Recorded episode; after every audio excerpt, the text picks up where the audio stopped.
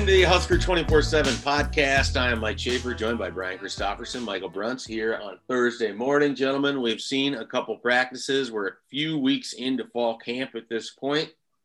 I think it's time that we uh, we offer somewhat of a progress report. How does that sound? Is it midterms? It. It's midterms. Could be midterms. Yeah, I think that's fair. Okay. We're pretty much halfway there. There's what two full weeks left to practice with a couple off days in there. Did you guys ever have a progress report uh, that you had to try to hide from anybody, or that uh, you knew was going to be bad news for you at home? Um, I can't imagine Bruntz having a bad. I had I had some in college where we needed to kind of head to the locker room and come out ready to play in the third quarter. I think would be the best way to put it. Yeah. Um, I, I obviously didn't have to hide those, but definitely uh, the coaches were in the locker rooms peeling the paint off the walls with how bad things were going. That's how I felt about college statistics. I, I thought, who knew college statistics uh, classes were more than just like figuring out net punting. You know, it was it was it was pretty difficult. I, I was I was also surprised to find that that was not the case. Um, yeah. Getting in there. I'm very glad that there was no progress reports uh, necessary for college because by far, uh, by the my senior year, my last semester, senioritis had kicked in so bad that I basically had to write a book report in a math class to get the grade necessary to walk like this graduation week, uh, of which I think my parents probably know by now, but they certainly didn't. Everybody was coming into town. There was a grad party and coming into that final like last week of the year of the the spring semester in 2010 and it was still unclear whether i was going to get this necessary math class passed or not because That's, i took it to pass fail. And so you had to have like at least a c and i did not have anywhere close to a c but i had a good uh, a good graduate assistant of a teacher who did not care it that much and just offered me the chance to to pass with a book report. And so i did it Oh man, that's nice. That's funny because my senior year I took astronomy 110, which was one of the easiest classes there is, but I missed a test and there were only like four tests. I I just like didn't go to class that day. I forgot about it. And so I had to like ace the final to uh to get a D to get a D and, and, graduate, which I didn't find out a few days until I graduated. So we we have similar paths. So this is uh yeah. That's a warning to kids out there. Don't if you want to go down to our field, you you got to be a, yeah. a, diligent student like we were. You have to you have to have the ability to uh, to excel with a tight deadline, which is why we're right. where we are today. All right. Well, anyway, but Husker progress report. Sorry to get us off course. Are they doing better than we did in math and statistics, Brian? Um, yeah, it, I mean, yeah, it sounds like it. That that it, it, always sounds like it. I guess it's probably in 2007. It sounded pretty good halfway through fall camp too, um, and years like that. But I I am encouraged by uh, yeah. I mean, yesterday the running backs. We can start with skill position type guys. I felt like we got a clearer picture of you know who the top three are. I mean, they they trotted them up there in front of us. Sevion Morrison was getting some work with the ones uh, a little bit in the brief period we watched. Um, Gabe Ervin, I was impressed. I don't know if you guys listened to him at all or watched it back. I was standing by and asked him a question though. Uh, you know, he he looks the part and uh, feels like he can handle the part of you know maybe being the main guy already as an 18 year old. And then Markese Stepp is probably the inc- most encouraging thing of all on an injury front, just because we thought he was maybe going to be very limited to start this camp, and it hasn't been the case. He, he looked pretty good to me every time we've seen him, and I, I think he's going to be full go if he keeps progressing at the rate he's at. Yeah, it Stepp's interesting because obviously the, I guess the scouting report on him has always been, you know, when he when he's been able to be in the games, he's great. Um, you know, but but the issue was not being able to stay healthy and I mean, to to this point, and you know, knocking on the table, he's he's making it through practice well, and, and seems like he seems like a guy like after kind of listening to him talk uh, yesterday that you you want to have in that room because he he had he carries himself in a very mature way. Obviously, having been at USC and and kind of been been through it there, but I, think he's he's going to be that type of back that maybe they hoped that uh, Mills was supposed to be last year. I mean, I, I don't I don't know that his skill set is necessarily going to be a Devine Ozigbo 2018 type thing, but he seems like a guy that if you need him to carry it 15, 20 times between the tackles, he can do that, you know, just looking at him. So I, I've kind of thought all along that he's the guy that they wanted to kind of emerge in that group and then hope that you could get Ervin to continue on the trajectory that he was on.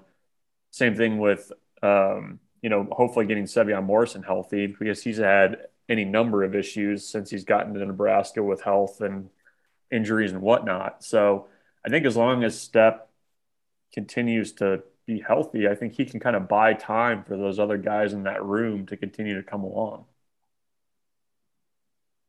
Yeah, I am. Uh, I, am definitely most excited about Markese Stepp, which maybe goes a little opposite of how people feel about Gabe Ervin, But I, I think that Stepp was brought here for a very specific role, which is to uh, help Nebraska in the goal line, help Nebraska in short yardage situations. I think he can be a pretty strong power back. I mean, they they really haven't had a guy specifically in that role since maybe Imani Cross, and by all indications, Stepp seems like he could be a better version of that. Uh, and Imani was pretty good for Nebraska in those situations, so they they utilized him there. I expect Stepp for similar. And then I, I, I don't know that I am ready yet to believe that Nebraska is going to have one workhorse running back. So guys like Gabe Ervin and and Sevion Morrison have to be ready. Morrison's situation is really interesting. He basically didn't have a freshman year. I mean, he was hurt, and then he had COVID, and then he was hurt in the spring, and so he's finally healthy and he feels like he's having a good fall camp. He he he felt like he had a good scrimmage the other day. He was involved. Uh, you know, they they put out a little video. He was working with the ones at that time, and he also thinks that his skill set differentiates quite a bit from a Markese Stepp. And so I kind of feel like Sevion Morrison is trying to position himself in a way that's different than Markese Stepp so that there's room for both of them in this offense. And I'm sure Nebraska kind of sees that as well. But the, the conversation with Morrison was really interesting. This group is is uh, certainly deep in options, but until we actually see Nebraska get out there and play Illinois and commit to running with running backs, it's just I'm I'm still so skeptical what this group can be and and the actual impact it can have on this offense because we just haven't seen Scott Frost commit to running the ball with a running back other than some games in the last two years and then maybe the last eight games of the Devine Ozigbo era. So it, it's for me, it's a lot of like excitement about I like these individual pieces, but skepticism of Nebraska willingness to use them instead of just continuing to run Adrian around the corner. You think that's fair, or do you think I'm just being a stick in the mud about it, BC? No, I think it's fair until they show that, you know, they definitely are trending that way. Um, because you're right, the data has suggested otherwise. And, you know, I do think with their quarterback situation as it is right now, that would probably push them more to do what people are hoping for and really get that eye back rolling because you want to run Adrian, but if you could limit somewhere and tear where you can, that would be certainly ideal, not quite knowing what you have in your young QBs yet. Um, so I, but I think you're you're right um, on that. I was I was most uh, interested Sevion Morrison. I guess I hadn't heard him talk in a while. That guy Kevin Suits, the local from local media, he, he was mentioning he could do voiceovers. That guy's got a he's got a great voice. He could do the like the talking part in Boyz II Men '90s songs. Very specific.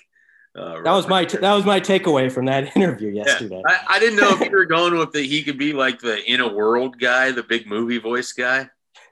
he could maybe do that, but I was as I heard him talk, I was thinking about you know a Boyz II Men song where there's like that part two thirds through is like baby, baby, you know, please like come kinda, back. Yeah, yeah, yeah. Please forgive me for all the wrongs I've done. please forgive yeah. me. Yeah, yeah.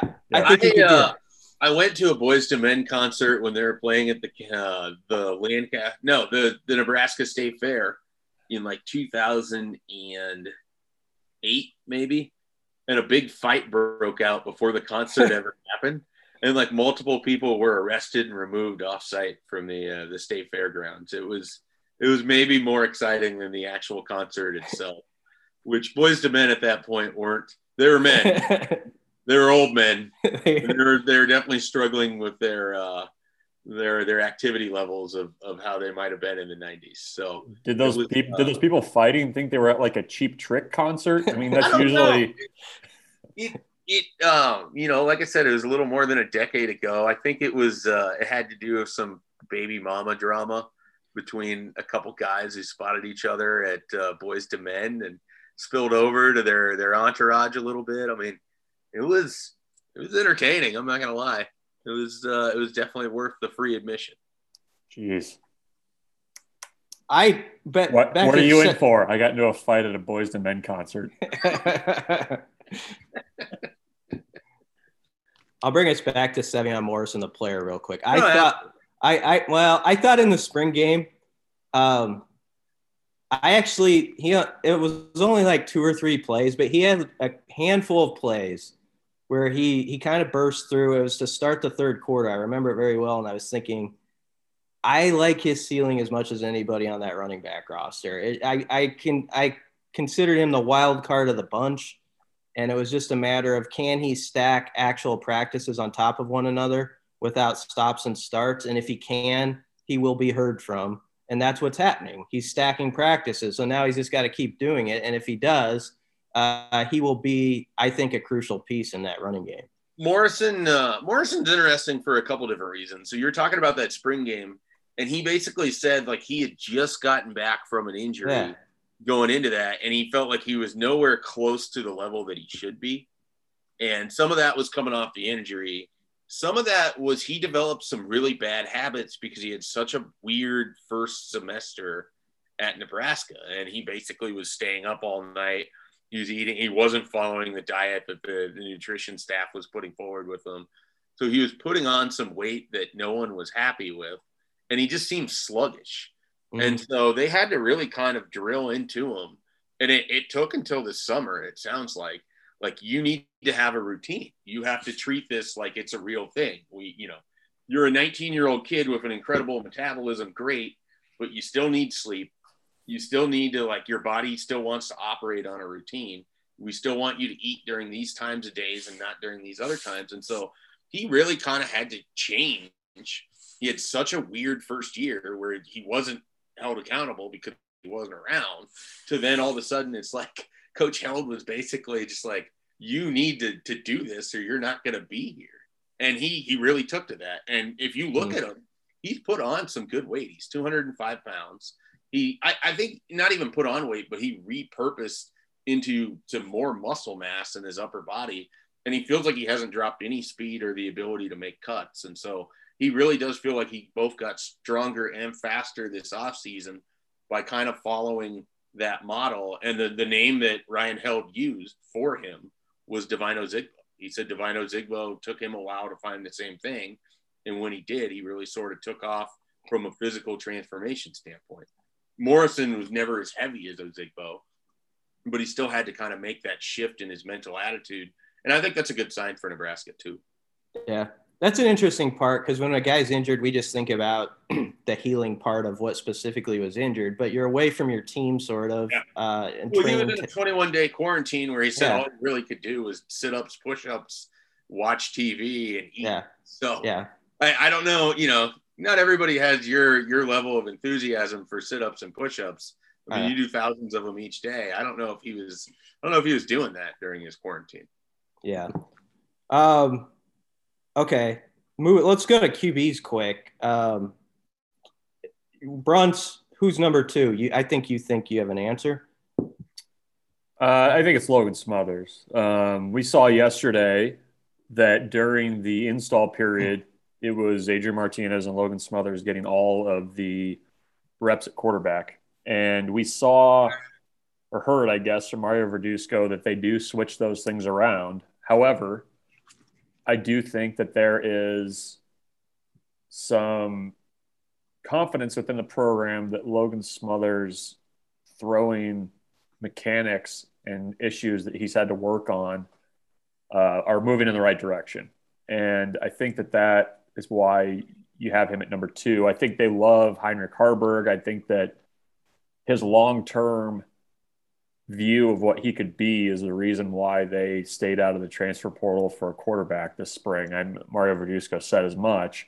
And so I, I, think they like the potential of those two guys backing up. I don't think that there's going to be a ton of mystery about who was actually number two. I, I get the sense that Smothers is the guy there, even though towards the end of spring there was the conversation about you know Haarberg's got a huge arm, so much athleticism, yeah. which is true.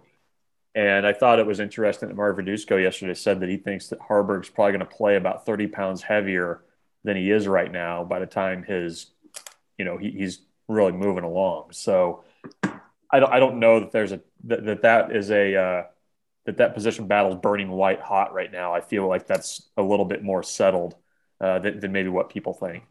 Yeah, it's interesting because you know in the spring it, it, kind of felt like Heinrich Haarberg had made a move or or he had overtaken Logan Smothers or was on the same footing. And then when I talked to Mario Verduzco in Columbus uh, during their Big Red Blitz in June, he talked about how Logan Smothers sort of struggled to start with because he got tunnel vision. He wasn't seeing the field very well. They had to work with him a little bit on that. And that he really blossomed the last week and a half, last two weeks of, of spring ball. And Verduzco was pretty confident he was going to carry that into the summer and have a good fall. And so it sounds like that's been the case. And so it does feel like Logan Smothers has reasserted himself as the number two quarterback. And, and I don't think that should take anything away from Haarberg, who's still learning quite a bit. Uh, you know, the, he was talking about it yesterday.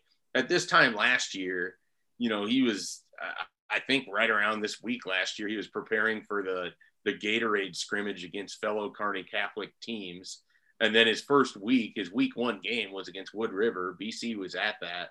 So, I mean, he's at a vastly different point a year later, and he knows it. He acknowledges it. And so he said he spent a lot of time with Matt Masker. He's still working through some of the hand signals, some things to learn there. Uh, but he's he's comfortable with how kind of fall camp is gone. But he was he was sort of quick to point out, like, hey, you know, I, it's only been a year, and this is a huge jump. And so I, I think he kind of recognizes that too. Yeah, the map is looking like it's supposed to look, really. I mean, you have Smothers, who's a year advanced in the system, even though last year was a funky year, it still counts for something that he was around. And uh, I think, you know, back in January, we'd all said, well, yeah, Smothers will be number two and Haarberg will be three. The fact that we had sort of a pause in the spring and thought about it a little bit is kind of a testament to Haarberg, I think, being encouraging with what he was doing, you know, and the tools that he has. So I think it's a, it, it's a good sign there. Smothers is a pretty quiet guy. He's interesting because he's not like a, you know, when you interview him, he doesn't say a whole lot. And I, I know when he first got here, that was something he kind of had to break out of his shell a little bit. Um, so he's a different type of uh, QB, maybe in his the sort of way commands things, but um, it, it, he definitely has worked on his mechanics to a long degree. He talked about that off to the side. And he's a great runner. That was one of the big things about him coming out of high school. So if you got in a pinch and you had to have him come into the game, yes, you want him to be able to throw it around, but he's a guy who could get some stuff done with his feet for you, and you could have a hopefully a decent option running the ball with him. So I, I think they're they're mostly pleased with how those young guys are coming, but it, it does there is still an Adrian Martinez or bus feel to this season for me. I don't know how you guys are. Uh, do you do you guys think that both Logan Smothers and Heinrich Haarberg will get snaps in the Fordham Buffalo games? I mean, between those two games, that each will see some time. I hope so. I mean, especially, yeah, the, especially that's, kind of the problem, right? Like you you haven't even had chances to do mop up work with your backup quarterbacks because you've been in these really close games um, or you know, if you are getting blown out, you're probably not throwing in. And last year there was no chance to get Logan Smothers in. Like Rutgers was the one game, and I think he was suited up for, but they just kept Adrian in the whole time. The uh, I would assume that if things go to plan, you'll see both of those guys in the second half of the Fordham game. Um, Buffalo, I, I, don't know that you would see both, but perhaps one. Yeah, I just mean between those two games. Yeah, no, I, I, I think you could potentially see both against Fordham. I hope, and I hope you would. Um, I, I think you'll get a little bit of a chance for some mop up duty there, but I don't know. It, it, it's going to be they're in a, in a tough spot. I mean, it's I think they're in a better situation than 2018 um, quarterback wise, but I mean the the unknowns of putting guys in there that have never taken a college snap is certainly a, a it's always going to be a white knuckle roller coaster ride. So hopefully you can get those guys a little bit of work, even if it's just being out there handing off the ball. Who do you guys think are going to be the top six receivers? You ready? You ready Go. for it? I think Omar Manning, Samori Toure, Oliver Martin, Xavier Betts. I think it'll be Wyatt Liewer will be one. I think um, who am I forgetting? You're forgetting a guy I'd put over Wyatt Liewer. Who am I forgetting? He blocked a punt. Levi Falck. Scored a touchdown. Yeah, I I put Falck over Liewer. I, I don't know that. I, I, think both of those guys will play. I think Will Nixon is probably your seventh. I think Alante Brown is also in that group, but I think that Alante Brown. I mean, Alante Brown was in a green no no contact jersey yesterday, so I don't know if he factors into that six. But I think I think they'll have eight by the time they get rolling on things. Yeah, I agree with I think five of the names. I would put probably Nixon over Liewer. Um, I think Nixon's going to play. Uh, I, he's got a good attitude. I don't think they'd have him talking to the media if they weren't fairly, um, you know, prepared for the idea that he was going to be out there. Uh, it seems like he's trying to be Samori Toure's understudy a little bit, which is fun because they don't look anything like each other from a physical standpoint, but they both seem like they're going to play in the slot. Uh, and then he also talked about, you know, he could also flip to the outside and, and could play on the edge too. But I, uh, I think Will Nixon's going to be involved. So I would, I would get him in my six. I'd probably remove Liewer, keep Falck, and then uh, Nixon would be six there for me. Yeah, I, you guys are having the right conversation because it's. I think it's it it's between Nixon and one of the former walk-ons getting knocked out. But Liewer, I know I Brun said Liewer. It's because you know not only did he actually have one of the better pro agility runs. I mean, he he's a actually he's a really impressive athlete with his six four size, but he also um, he's a guy who kept, he keeps getting brought up. Like when you ask young players, like who are the guys, who are the best guys, he's like brought up every time, and so it's interesting. So I don't know if that's how to factor that. If it, that's young guys giving that to Liewer just because um, he knows things inside and out, and he you know he's always playing hard, or if it's just because he's making plays constantly or whatever. So I I don't know how, how to register it quite, but uh, I think you got the main eight when you named them all off. Alante Brown sort of. If you want a wild card at receiver, I would cast him in that category if he can get healthy by the time the season starts. Because it felt like in the spring he was about ready to make a move and then he had that injury. And uh, I and he got last year's season he got some experience in games last year so that could help him at all help him too. Uh, Will Nixon though at some point is going to be heard from and I think they'll use him in the backfield some too. Like a duck R perhaps the old duck yeah yeah I, I think the duck R is dead I, I, I don't the Huskar. The Huskar never existed. The uh, but the Duckar as a thing, I don't think really matters either. So the Duckar is dead. Long live the Duckar. Yeah, basically. BC said a scary word there in injuries, so that should take us right into tight end. We didn't see either Austin Allen or Travis Vokolek on the field on Wednesday. Uh, what would your level of concern be for this offense if those guys are unavailable for the first few weeks of the season? If that were the case, I would be very concerned. I'm not ready to say that about Austin Allen. And tomorrow, uh, Friday, Scott Frost is talking to the media, and maybe he'll give some update because he obviously knows this is a conversation that's out there. Um, Allen, if if Allen is fine, I would just say at this point, Brunson and I were joking about this the other day up there. It's like put him in bubble wrap the next week and a half. You know, like you know what he can do for you. He's one of those guys where I would really watch his load management up until the opener now. Um, because Vokolek, the grumblings are that that's maybe an injury that lingers for a few weeks.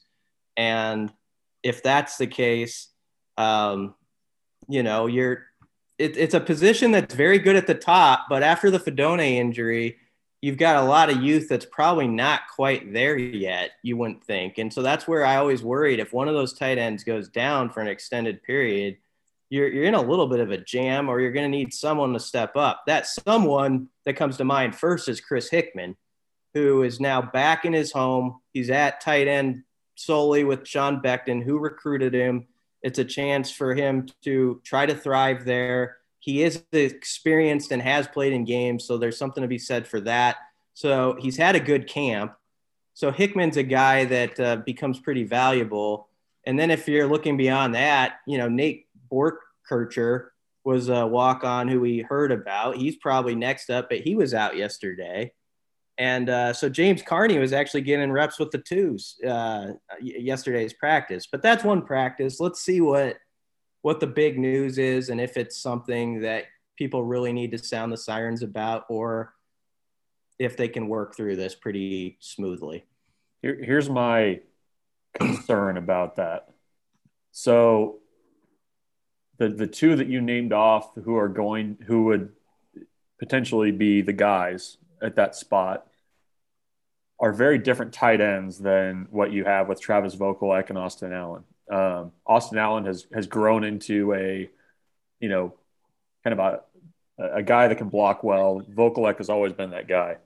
Um, you get down to Chris Hickman and James Carnie, who are guys that are much more of a wide receiver type, tight end, hybrid type guys. Um, Carnie, especially, I mean, he missed all of the offseason up until spring ball coming off a shoulder surgery. So he's kind of behind it a little bit. And that's, you know, the, the, from, from talking to Austin Allen in, in Indianapolis, there was a lot of excitement on the part of the coaching staff of what they were potentially able to do with two tight end sets in this offense. And the the lack of, of potentially having those veteran guys in there maybe handcuffs you a little bit for what you can call because you just you don't have the the guys that are you know the veteran type guys in there. I I, I believe that James Carnie is going to be a very good tight end at some point. However, uh, you know that, that's a lot to put on a true freshman that you know even though he enrolled early was still you know, kind of taking baby steps towards the end of spring practice. Well, he, have- he, had, he had, a labrum tear. I mean, he had shoulder yeah. surgery in December of last year. So James Carnie didn't even have much of the the normal spring that you would want. I, I think the the concern for me definitely along the lines of what Brunson's talking about. You know, if if this is supposed to be a double tight end, line it up and run at people, it's a lot harder to do with Chris Hickman and, and James Carnie versus the extra 45 pounds you're getting with Travis Vokolek and Austin Allen. So I, I think that's a I think that's a real concern. It just a lot of it's just going to depend on how long, if at all, these guys are out. And so we don't we don't know those answers right this second. Um, but I'm sure we'll learn them soon enough. Yeah, I mean, injury wise, for the most part, to this point, it's been a pretty good camp. I always say this, and it's just part of football. There's always like one or two in camp that there there's seems like an injury that pops up that's sort of a giant headline for every team across the country, really. I mean, that's just the football. To this point, they've been pretty good on that front. But um, you know, Turner Corcoran was he was in his uniform yesterday, but he wasn't padded up, and he's sort of been limited for a little bit. But it to to our untrained eye, um, you know, it didn't look like it was the worst situation. But for those who are wondering, uh, Brant Banks was working at left tackle for some snaps, and that doesn't surprise me because I've always sort of thought Banks was a um, sort of the maybe the first guy up as a swing guy at either guard or tackle, and that could maybe that's the case. I don't know, but we'll see. But I, I wouldn't. I don't know that that's worth a a siren yet either. We'll see where that where that progresses. But we can talk about the trenches some more uh, in the next one if you want. Next segment. All right, yeah. Let's uh let's take a break. Let's come back. We're gonna dive into some trench warfare, I guess, if you will. Uh, I don't know. Maybe that's overly strong commentary on it. Now that I say that, maybe it is overly strong. But we'll dive into the trenches. Neither of you reacted. like witness protection mode where we can barely see his face. He's like, "You can't say that. You can't say that." Yeah. Um, so we're going to take a break. We'll re-examine whether I said something that was terribly wrong or just somewhat off key, and uh, we'll come back and we'll talk about the offensive line and the defensive line. Passion, drive, and patience. What brings home the winning trophy is also what keeps your ride or die alive. eBay Motors has everything you need to maintain your vehicle and level it up to peak performance, from superchargers, roof racks, exhaust kits, LED headlights, and more. Whether you're into speed, power, or style, eBay Motors has got you covered.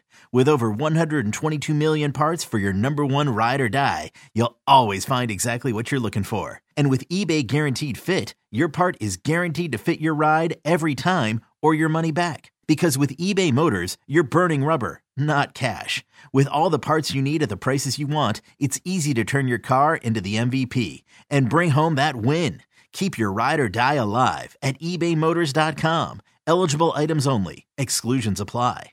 The national sales event is on at your Toyota dealer, making now the perfect time to get a great deal on a dependable new car. Like a legendary Camry, built for performance and available with all wheel drive, you can count on your new Camry to get anywhere you need to go. And with available features like heated seats and a multimedia touchscreen, you can stay connected in comfort and style. Or check out an affordable and reliable Corolla with a trim for every lifestyle, from the hip and agile sedan to the sporty hatchback. There's a dependable Corolla built just for you. Plus, both Camrys and Corollas are available in hybrid models, so no matter your style, you can drive efficiently and affordably. And right now, your local Toyota dealer has more vehicles in stock and is making delivery on new vehicles almost every day. So visit your local Toyota dealer and check out amazing national sales event deals on Camrys, Corollas, and more when you visit buyatoyota.com. Offers end April 1st. Toyota, let's go places. Welcome back to the Husker 24 7 podcast, which during the break I offended anyone who likes any baseball movies by saying most of them are bad. Uh, mm. Not limited to, but including For the Love of the Game, trash. And uh, The Natural, also trash. Man, coming out blazing. Eh, well, you know, Moneyball's number one. Moneyball's number one for you. Interesting. Yeah. yeah. I need to rewatch it. A lot of people like it a lot more than I feel like I did, and I don't know if it's. I'm not sure why. I thought it was. You know, I think it's good. It's better than than a lot of baseball movies, but I don't know that I loved it. It's become one of my favorites. I love the like the three or four minute sequence where Bruntz's A's go on the on the streak is like one of my favorite sports sequences. It, it, like it captures like if your team were on a high and it was just like nothing can go wrong. You know, when when they hit the home, run it's actually against the Twins where they hit the home run where they come back and they show that people in like right field or like you know without their shirts on yeah. and stuff. I, am like that's that's when your team is just on fire. It's it it kind of gives me the uh, the goosies. I just realized the three of us all have a, a Major League Baseball movie. You have Little Big League, which I would argue would be the worst of the three. Runt says Moneyball, and I have Major League. Though you could argue that any of the sequels of Major League are significantly worse. Say, are, are you required to have to claim Major League Three back to the minors? I don't think so because that's again the Twins. That's true. That's true. Uh, was it downtown Chris Anderson or something? Walton Goggins is this great home run hitter. Sorry, Brian, your team's movies suck. Yeah, get better movies. Yeah, I I'd agree with that. Um, I like. Is it the you didn't like it? The rookie, right? Is that the one with Dennis? No, Quinn? the rookie with with uh, the science teacher, the Disney yeah. one. Yeah, yeah. That that's yeah. I like, I like that one. Yeah. He actually looks like he could throw a baseball that's always a critique of mine with baseball movies. They have these guys who who are in the movie that don't look like they can throw baseballs. Shea I'm not big, even talking about pitching. he's a big summer catch guy. Yeah, I- I'm not even talking pitching. I'm talking like they'll have this guy playing shortstop and he's like short arming a ball from there, and it's like you can't do that. You gotta have real Is summer catch Jimmy Fallon or Freddie Prinze? Freddie Prinze. Fever pitch is Jimmy Fallon, and it's trash. Okay. All right. Jimmy Which one Fallon is trash too. Well, I'm just declaring that guy can't help but laugh at his own joke, ruining the joke before it even gets told. Annoys me greatly. Fair enough. All right. Do we do we want to get into offensive line or defensive line, or should I just keep declaring things are trash? Uh, we, we should talk trenches, I guess. What do you, what do you got? Let's start offense. Not trash. You think it's good? I think the offensive line has the potential to be good. I don't know that it's going to be good right off the bat, but I think they're going to be good by the end of the year. I like this group. I think Greg Austin's assembled a pretty good offensive line. Um, you know, we'll see. Turner Corcoran hasn't been practicing.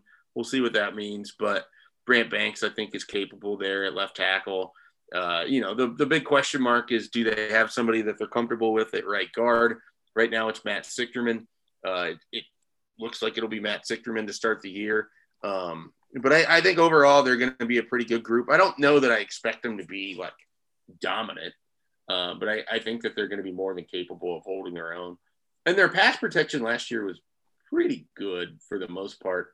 Bryce Benhart had some issues at times, um, but I, I think potential wise, this offensive line, the arrow is pointing way up for me. Yeah, I go ahead, Bruntz. Yeah, I I think it's uh, I think you're right. I mean, I, I think it has the potential to be a good group.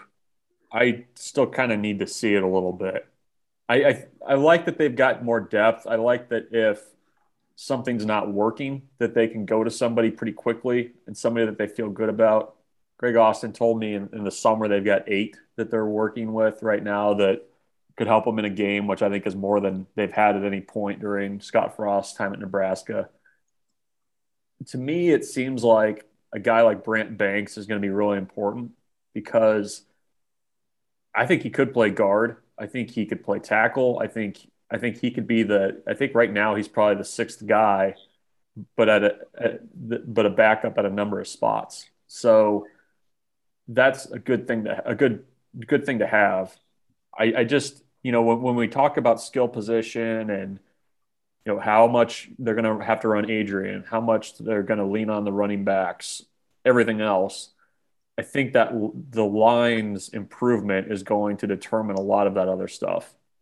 And I think that they're going to need to be able to assert themselves right out of the gate against a team like Illinois that, you know, kind of took it to them last year. I want to see Jurgens become, and this is this is a high bar, but I think he's got it in him, and he's got to make this push now. I want to see him become like a second team all conference guy at least, or something like that. I'm serious. I think I think he's got that potential. I think he um, he's one of the freaks of college football. I know there's a net, you know, Bruce Feldman puts out a list of freaks, and I think Jurgens popped up on there, and it makes sense to me. If you looked at his testing numbers and think about his size and what he's doing for a man who's a playing center, um, he's got incredible athleticism and uh, get off the snap. But he's got to obviously we all know the snap thing. That's got to be a non thing, and he's got to show that right off the bat, and it's got to never come up again. And if he can do that, he seems like he's become the command center of that O line that Greg Austin wanted. He seems like he's the guy who's getting after guys and and chewing them out if they're screwing up, according to everything we're heard. So I like what we're hearing about him.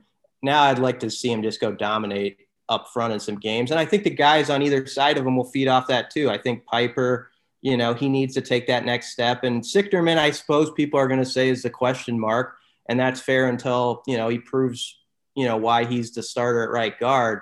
But I think they could feed off Jurgens um, on each guard spot if, if he's playing at a high level. It, I, I, feel like a lot of this team, I, I'm to the point where it's like, okay, it's we just we need to see it. I think is where I think I'm at. I think that's where a lot of fans are at. hundred percent. And I don't know that there's a group that I'm more that way with than the offensive line. Yeah. Yeah. Uh, uh, oh, oh. Um, more than Adrian. Yeah. More than the receivers. Yep. More than the running backs. I think that it's the same. It, it's the same group, and I think Is that's it basically just the argument the offense as a whole you just need to see to believe and all the pieces together? yeah. But I, I mean the it feels like the conversation has been for a long time that uh, maybe the last couple seasons that the offensive line is the group that's the closest to taking that next step as a group, right? We they've completely rebuilt the depth. They've got high high highly touted guys that they not only got to commit but that they have thrown in there early in their careers and it's you need to start to see the the development I think of that group. Um, and I mean Cam Jurgens is a, another I think a great example of that where you start getting some legends in Nebraska football connected to his name, but you know when is that going to happen? So I, I, Adrian certainly you know in that category too, but I think as a group, I think the offensive line is where I'm at with that.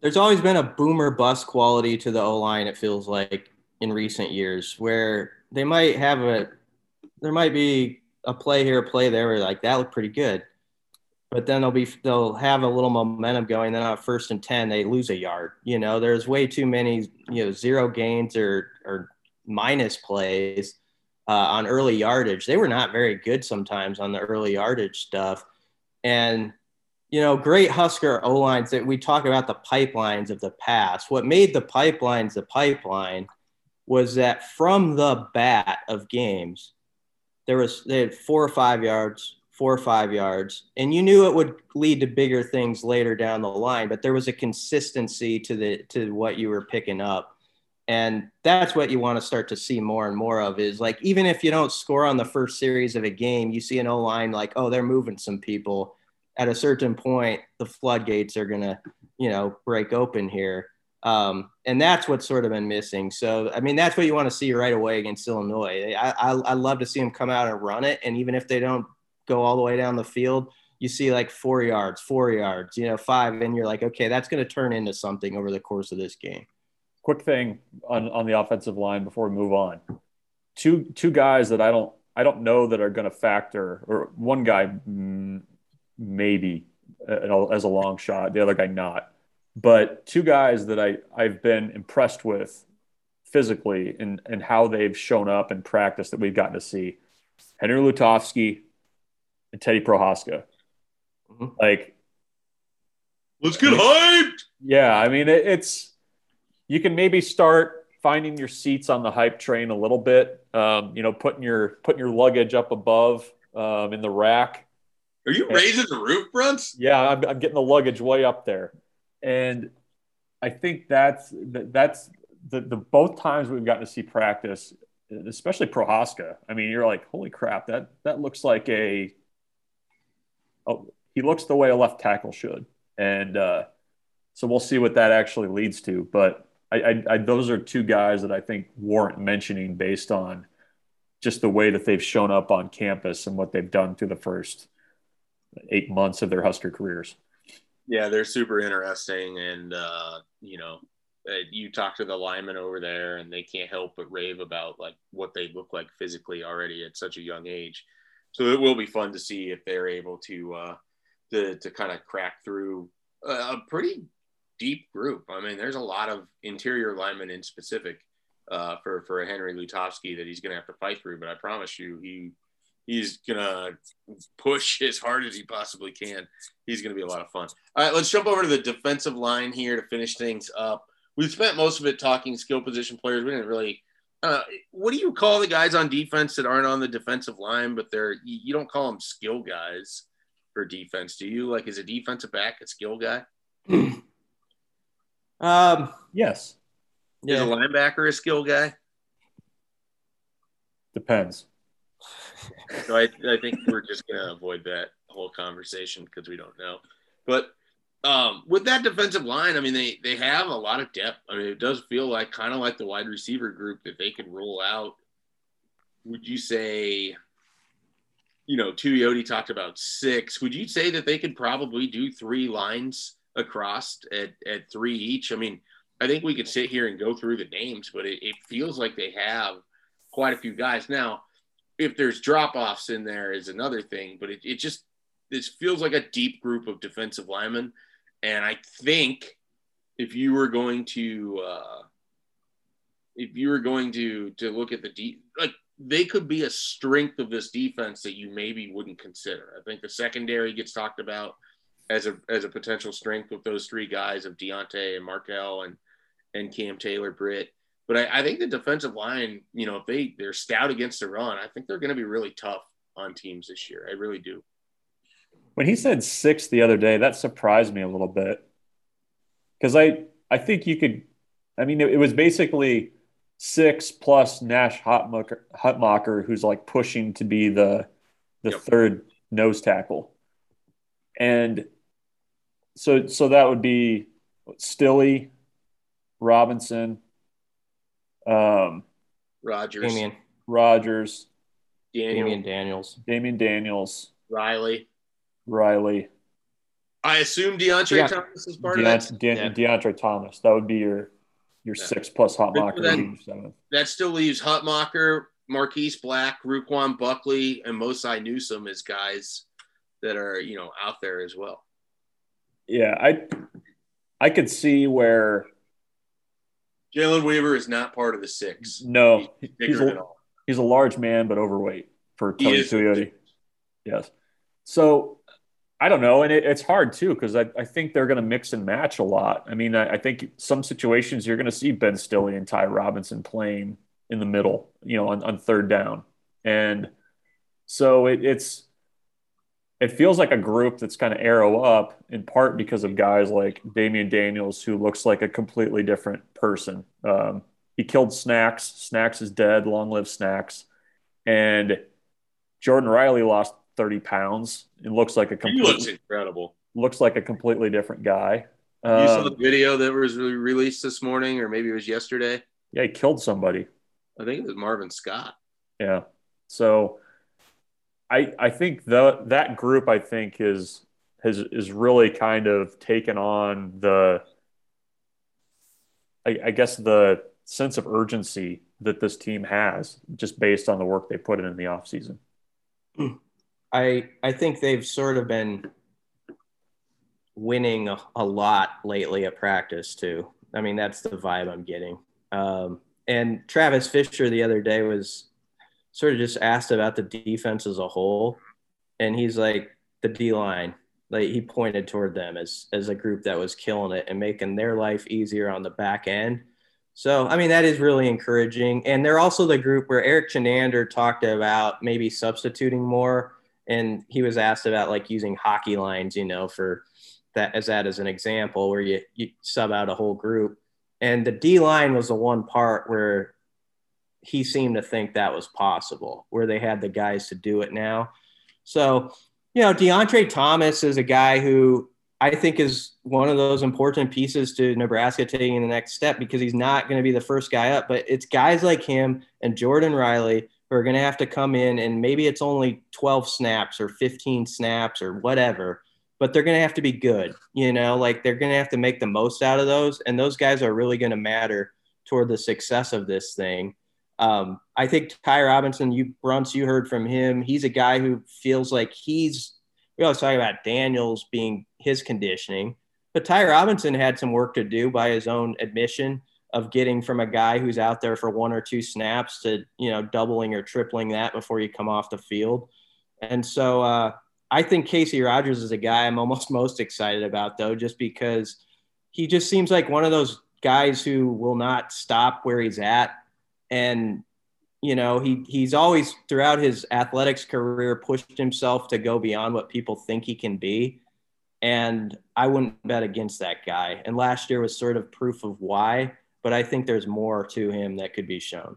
There's an interesting side conversation that we're going to have about this group as we get into November and December. but Jordon Riley, Damion Daniels, and uh, Deontre Thomas could all conceivably come back. I mean, you could only lose Ben Stille, and that's sort of an interesting idea as you go through this year. Like that depth could still be there next year. It's why Nebraska has only one commit in the 2022 class on that defensive line. It might not take another, um, in part because they don't know exactly what's going to happen with guys like Daniels and Jordon Riley uh, and Deontre Thomas. So they're they're deep, but and and they could still be deep again next year too, uh, which is just sort of interesting to think about. Yeah, that is. Daniels in the spring was actually asked about it, and I mean this is way ahead of time. He, his thoughts could change by December or January, uh, but he at that point was like, "Yeah." I mean, it, his answer was very much like, "Yeah, I have two more years here, and I love being here," sort of thing. So that it, that in in September, not September, the the opening fall camp press conference, he was asked about it as well, and he said he really hadn't given it much more thought, mostly because like the season's at hand and he needs to see how that goes. Yeah. But he also reiterated, like you said, he loves it here, and he, you know, the more time he gets to play here, the better. He's still he's young for his grade too, right? Yeah, he is. He is. All right. Uh, any any closing thoughts anything we you need to get off your chest? Any commentary? Anything you want to yell at me for my baseball movie commentary? No, no. Uh, I don't want. I don't want to. I don't want to yell at you. Um, you you probably made some enemies out there, but I have some. I have some opinions. I I can't. Bruntz won't allow me to say about wrestlers that would that would make enemies for me. So I I'm, I'm not going to get get into that on air. It's like the it's like the do not fly list, Brian. You can't you can't talk about those opinions. Yeah, I'm not going to. All right. Well, with that, BC leaving everyone hanging on which wrestlers that he does not like. Um, you know, maybe there's only one. There's only one. yeah. Anyway, keep going. All right, we'll be back next week with more Husker 24 7. We're getting close. You can feel it. The season is upon us.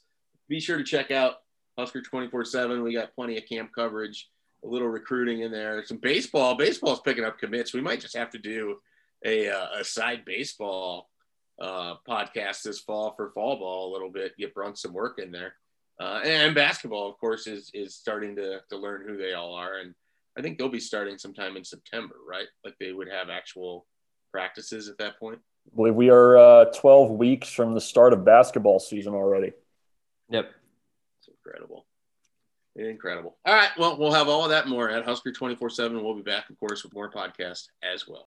Old Man Winter here. If I had it my way, it would stay winter all year long. Short days, wind chill, black ice, and a good polar vortex. Oh, heaven! Wait, is it getting warm in here? Your cold snap is over, Old Man Winter. Spring has arrived. Spring. Spring is here, which means it's the perfect time to get away in the Hyundai you've always wanted. Visit the Hyundai Getaway Sales Event, where you can get great deals on all of our award-winning Hyundai models, like the tech-filled Tucson and Kona, as well as the spacious Palisade. Enjoy wherever you go with the peace of mind that comes with America's best warranty and three years or 36,000 miles of complimentary maintenance. But hurry in, these deals won't last. Add more joy to your journey at the Hyundai Getaway Sales Event. Now get 0% APR or up to 1500 bonus cash on the Hyundai Tucson. Now, during the Hyundai Getaway Sales Event. Offers end soon. Call 562 314 4603 for details.